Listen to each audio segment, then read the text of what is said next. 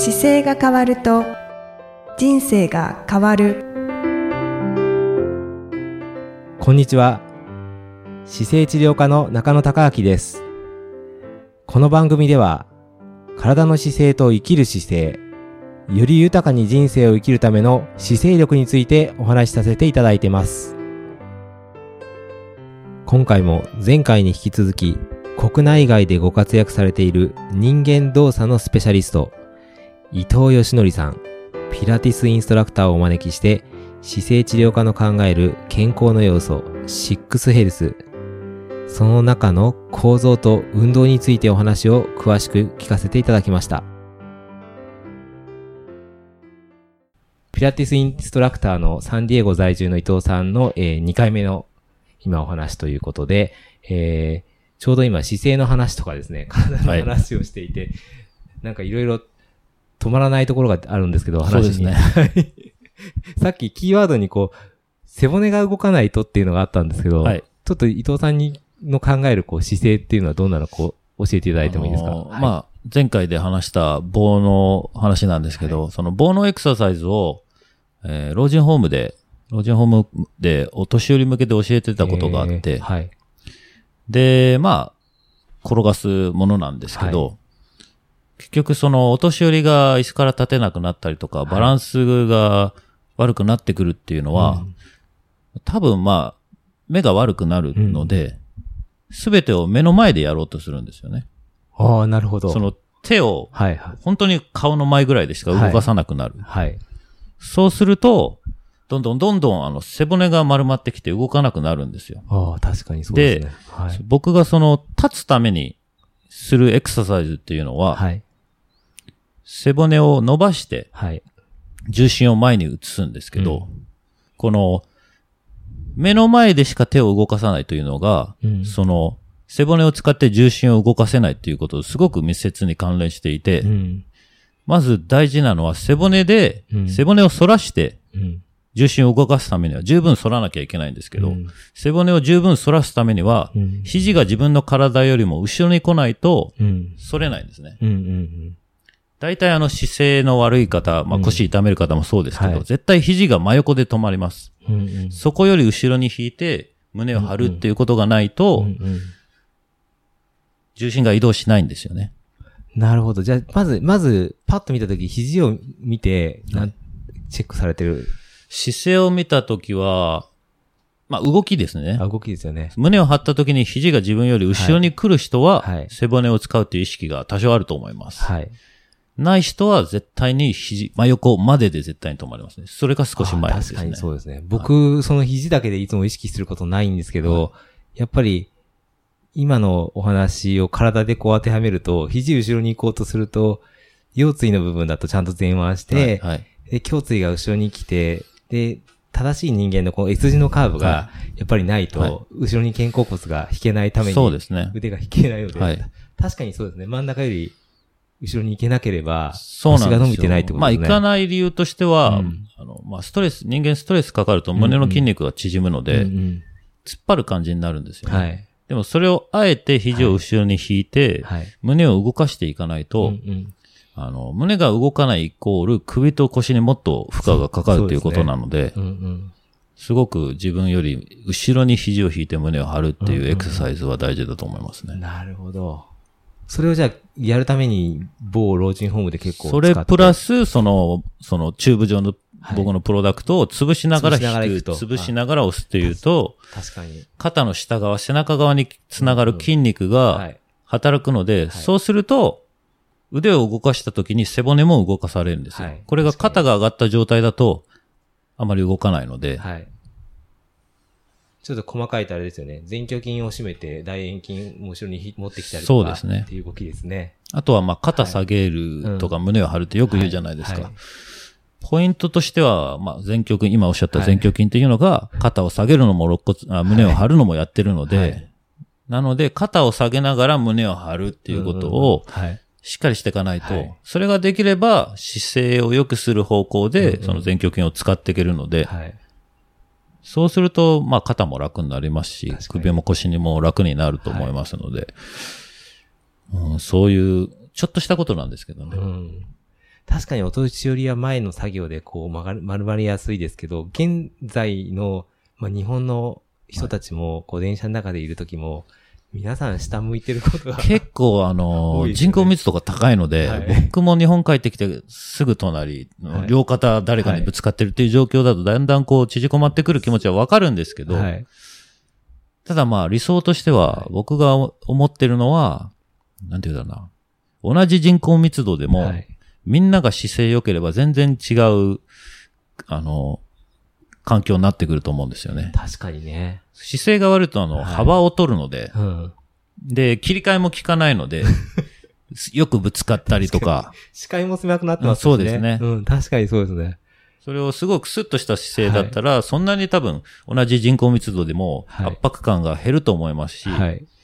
で、すぐにね、方向を切り替えられるので、はいぶつかって、あ、すいませんということも減ると思うので、僕今その話聞いて、昔から自分がやりたかったのに、あの、山手線の中に正しい姿勢のラッピングをして、正しい姿勢はこうですよって説明書が書いてあったらみんな電車に乗りながらこう起きてきて、あの、いい状態でそうですね。電車のあの、壁にバーッとね。はい、あれを、なんかいつも、まあ、今、本出した5冊の中でもタイミングがあってものすごく売れたら、はいなんかそんなラッピングをして、はいはいはいこう正しい使い方を教えたら、電車に乗りながら姿勢良くなるといいなと思って、そうですね。妄想してたのを思い出しました。気づくきっかけはが、い。そこかしこにあるといいですね。そうですね。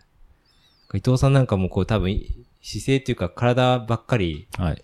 さ、さっきも何のスペシャリストですかって話してた時に、はいあの一番しっくりくるのは人間動作のスペシャリストっていうのが上がってましたけど、はいは動作の観点から見るとやっぱり、はいそもそも動作ができない体になってる方が多すぎてるそうで感じですもんね。すね。あの、人間の体ってかなり複雑なんですけど、はい。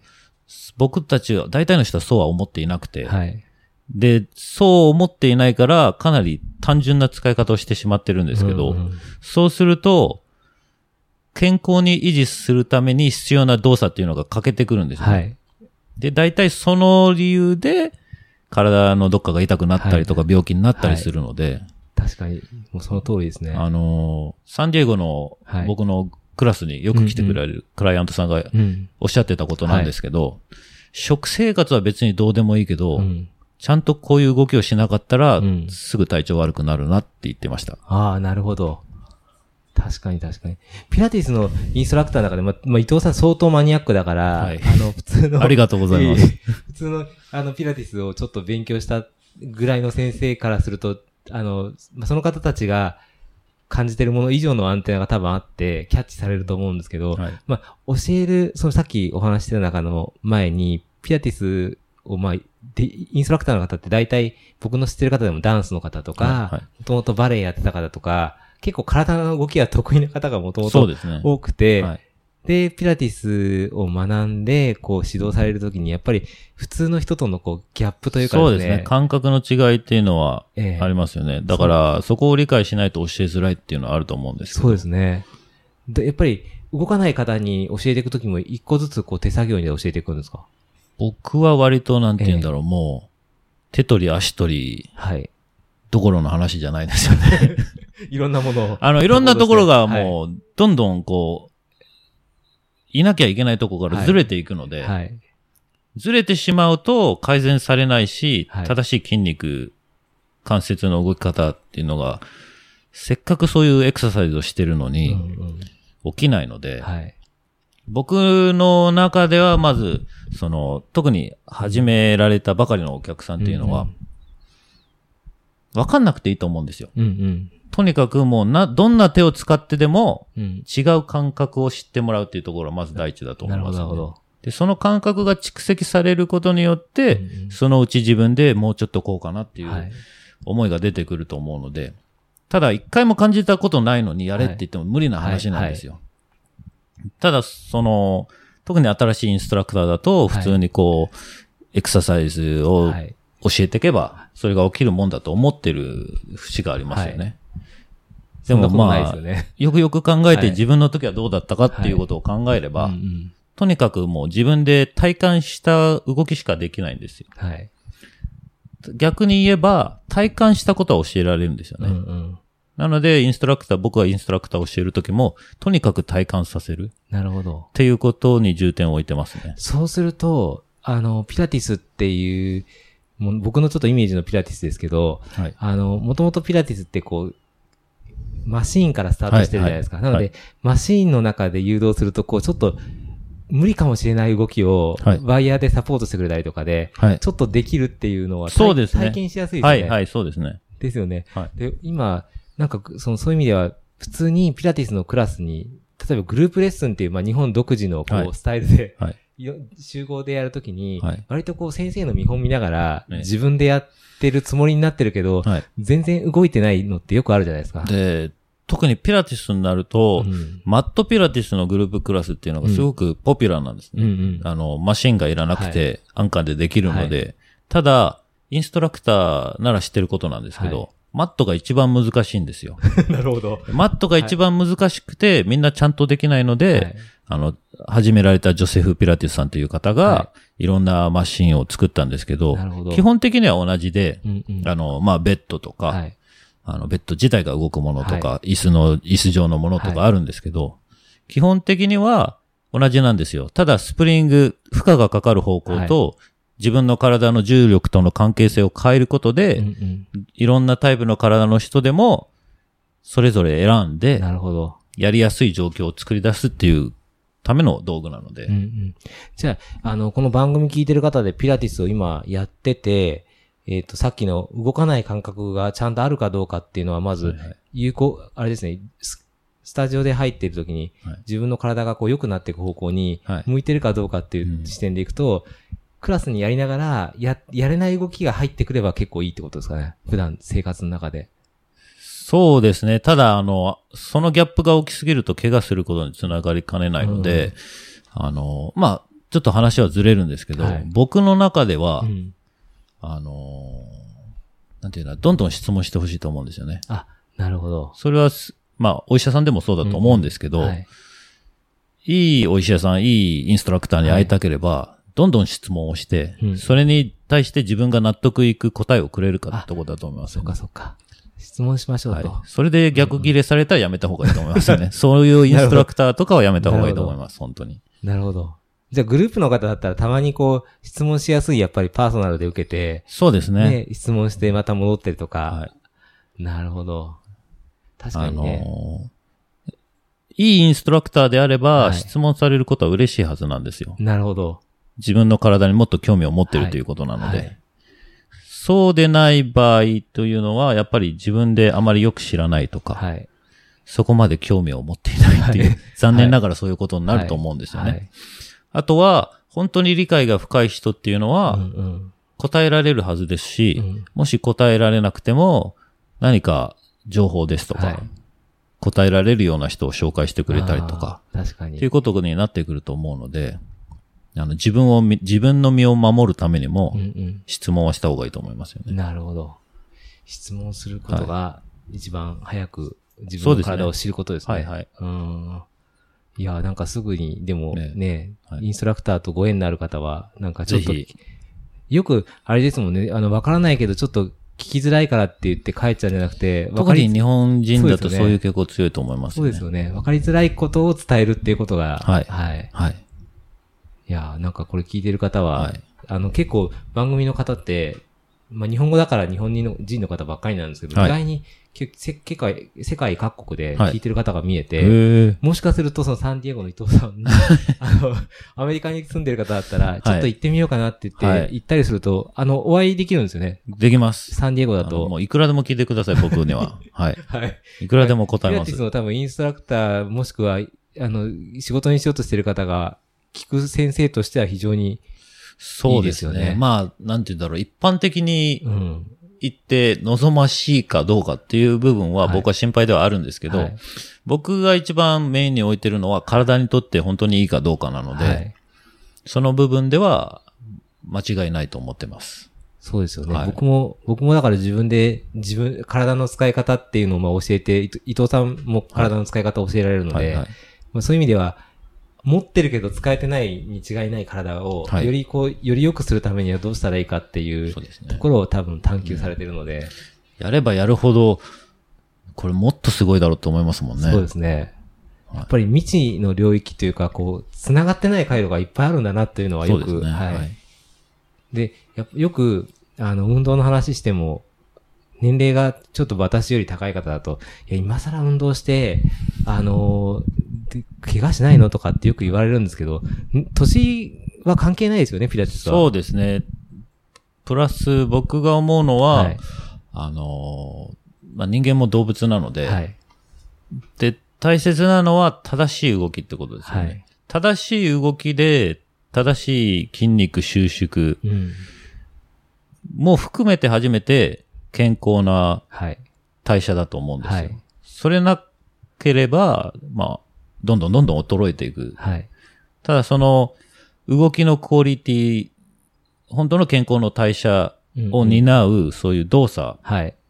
がちゃんとしたものであれば、それが、まあ、代謝だけでなくて、体も刺激するので、はい。それがあり続けて、体が良い状態に維持されると思うんですよ。んやっぱり刺激に対して常に反応してるじゃないですか。そうですね。だからその刺激が弱くなってれば、いけば体も弱くなるし、うんうんかといってすごく強い必要もないと思うんですよ。うんただ、あの、健全に刺激してやるというか、はいで、健全にその血行なりなんなりをはい。循環させてやるっていうことができるっていうのが大切ですよね。はい。で、まあ、だからもちろん年齢関係なくするべきですね。そうですね。別に大した強度でやる必要はないと思うんですよ。はいちゃんとしたことができてければ、でき、できていれば、はい。少しずつ自分でもうちょっとやろうかなっていう感じにもなりますし。そうですね。あの、伊藤さんの某のプロダクト商品なんかは今、インストラクターを作られてて、はい。今回もそのプロ、あれですよね、ティーチャーズトレーニングのためにお越しになったという。えっ、こと先週、えー千葉、東京やりまして、すでに15人、15人。はい、なってくれましたけど、来週、今週末ですか？はいえっ、と、大阪の方でもやりますんで。じゃあ、1回、2回ぐらいでこう来て、はい。どんどん先生を作っていくという。そうですね。はい。またその僕がそのティーチャートレーニングを作ったのも、はいまあピラティスも含めてそうですけど、大体のそのティーチャートレーニングっていうのは、うん。一般の方、何も知らない方がそこそこのレベルで教えられるようにするためのものなので、はい。あの、なんていうの、割と情報の量はあるんですけど、はい。で一般的なそこそこの情報量を渡して、はいどうぞっていう感じなんですよね。うん。ただ、僕の教えるスタイルとして、はい。えー一般のクライアントさんもそうですけど、はいインストラクターにしても、あの、絶対わかると。うん。僕がどんな難しいことを言ってもわかると。いう信念でやってるんですね。うんうん。で、もしそれが伝わらないんであれば、何かが欠けてるだけなんですよ。うん。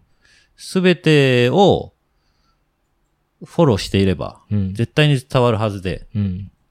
ただ、あの、ね、僕以外の方だと、そこまで言ってもわからないっておっしゃる方もいらっしゃいますし、うんそれはまあ、クライアントさんに対しても、例えば、経験の浅いインストラクターに対してもそうですけど、そうやっておっしゃる方はいらっしゃいますけど、僕はそうは絶対思わないので、なので、常に何が足りないんだろうってことは考えますし、それが伝わるっていうことを諦めたことはないので、なるほど。じゃあ伊藤さんのティーチャートレーニングが、もう伝わらないことを諦めないティーチャートレーニングってことですね。そうですね。うんあとは伝え方のノウハウを。教えるためのティはいーチャートレーニングなので。じゃあその先生が、あの、伊藤さんのセミナーを受けた方が、考えながら頑張って、そうですねしていけるはいはいたはい。めのはい。教え方を。考えるためのツールを渡すコ。ースです、ね。そのヒントに、棒っていうはい商品があるっていうことですね。そうですね。うん、なるほど。はい。じゃあそういう意味では、あれですね、受けたらた、宿題がいっぱいで大変ですね、その後は。考え自分次第ですねそうですよね。でもまあ自主的な宿題だと思うので。そうですよね。はい。じゃあ、お会いす、その、先生たちも回重ねていくと、どどんどん質。問も濃くなっていくし、はいはいはい。ちょっと楽しみですね。そういう、そういう環境が必要だと思いますし、うんそういうコミュニティにしていきたいなと思っていて、なるほど。やっぱり、あの、最近特にピラティス日本で人気になってきて、うんインストラクターもすごい増えてると思いますけど、やっぱりその、インストラクターのクオリティが高くなければ、うんただの流行りで終わってしまうので。それは良くないなと。せっかくね、皆さんが体のことに目を向けてくださる機会っていうのは、はいなかなかそんな頻繁にあることではないので、そのチャンスが来た時はなるべくのが逃さないように。なるほど やっていかなきゃいけないなとは思ってます。はいそうすると考えるピラティスの先生を養成するような、まあ、そうですね。ティーチャーズトレーニングはい。はいをこれからも持ってきていただけるという。そうですね。はい。ことではい。はい。次はじゃあちなみに予定っていつぐらいですか？予定はないんですけど、はいまあできれば1年1回、あなるほど可能であれば2回ぐらいはしたいんですけど、、伊藤さんをちょっとマークしたいっていう方は、はぜひ。どこにアクセスするといいですか？あの、僕のウェブサイトで、はい The Physical Enlightenment っていうのがあるんですけど、はいはいあとは、日本の手伝ってくれてる方のはい。ウェブサイトで、えー某エクササイズメソッドっていうので、なるほど。出ていたり BO ですよね。はい、BO エはいクササイズメソッドです、ねはい。それをじゃあ検索して、はいしそれで僕のホームページへへのリンクもあるとは思うので、じゃあぜひお聞きのピラティスインストラクターの方とか、あとはあれですね、ピラティスに興味ある方ですね。そうですね。まあ、はいぜひ別にピラティスじゃなくても運動指導者であればあ、、そうか。あ、はい。受け皿はじゃあ幅広いんですね。そうですね。あ、なるほど。ど、運動指導者っていう意味でいくとかなり、そうですね。えー多いですね。はいはい。わかりました。伊藤さん、あの、貴重なお時間ありがとうございました。ありがとうございましたありがとうございました。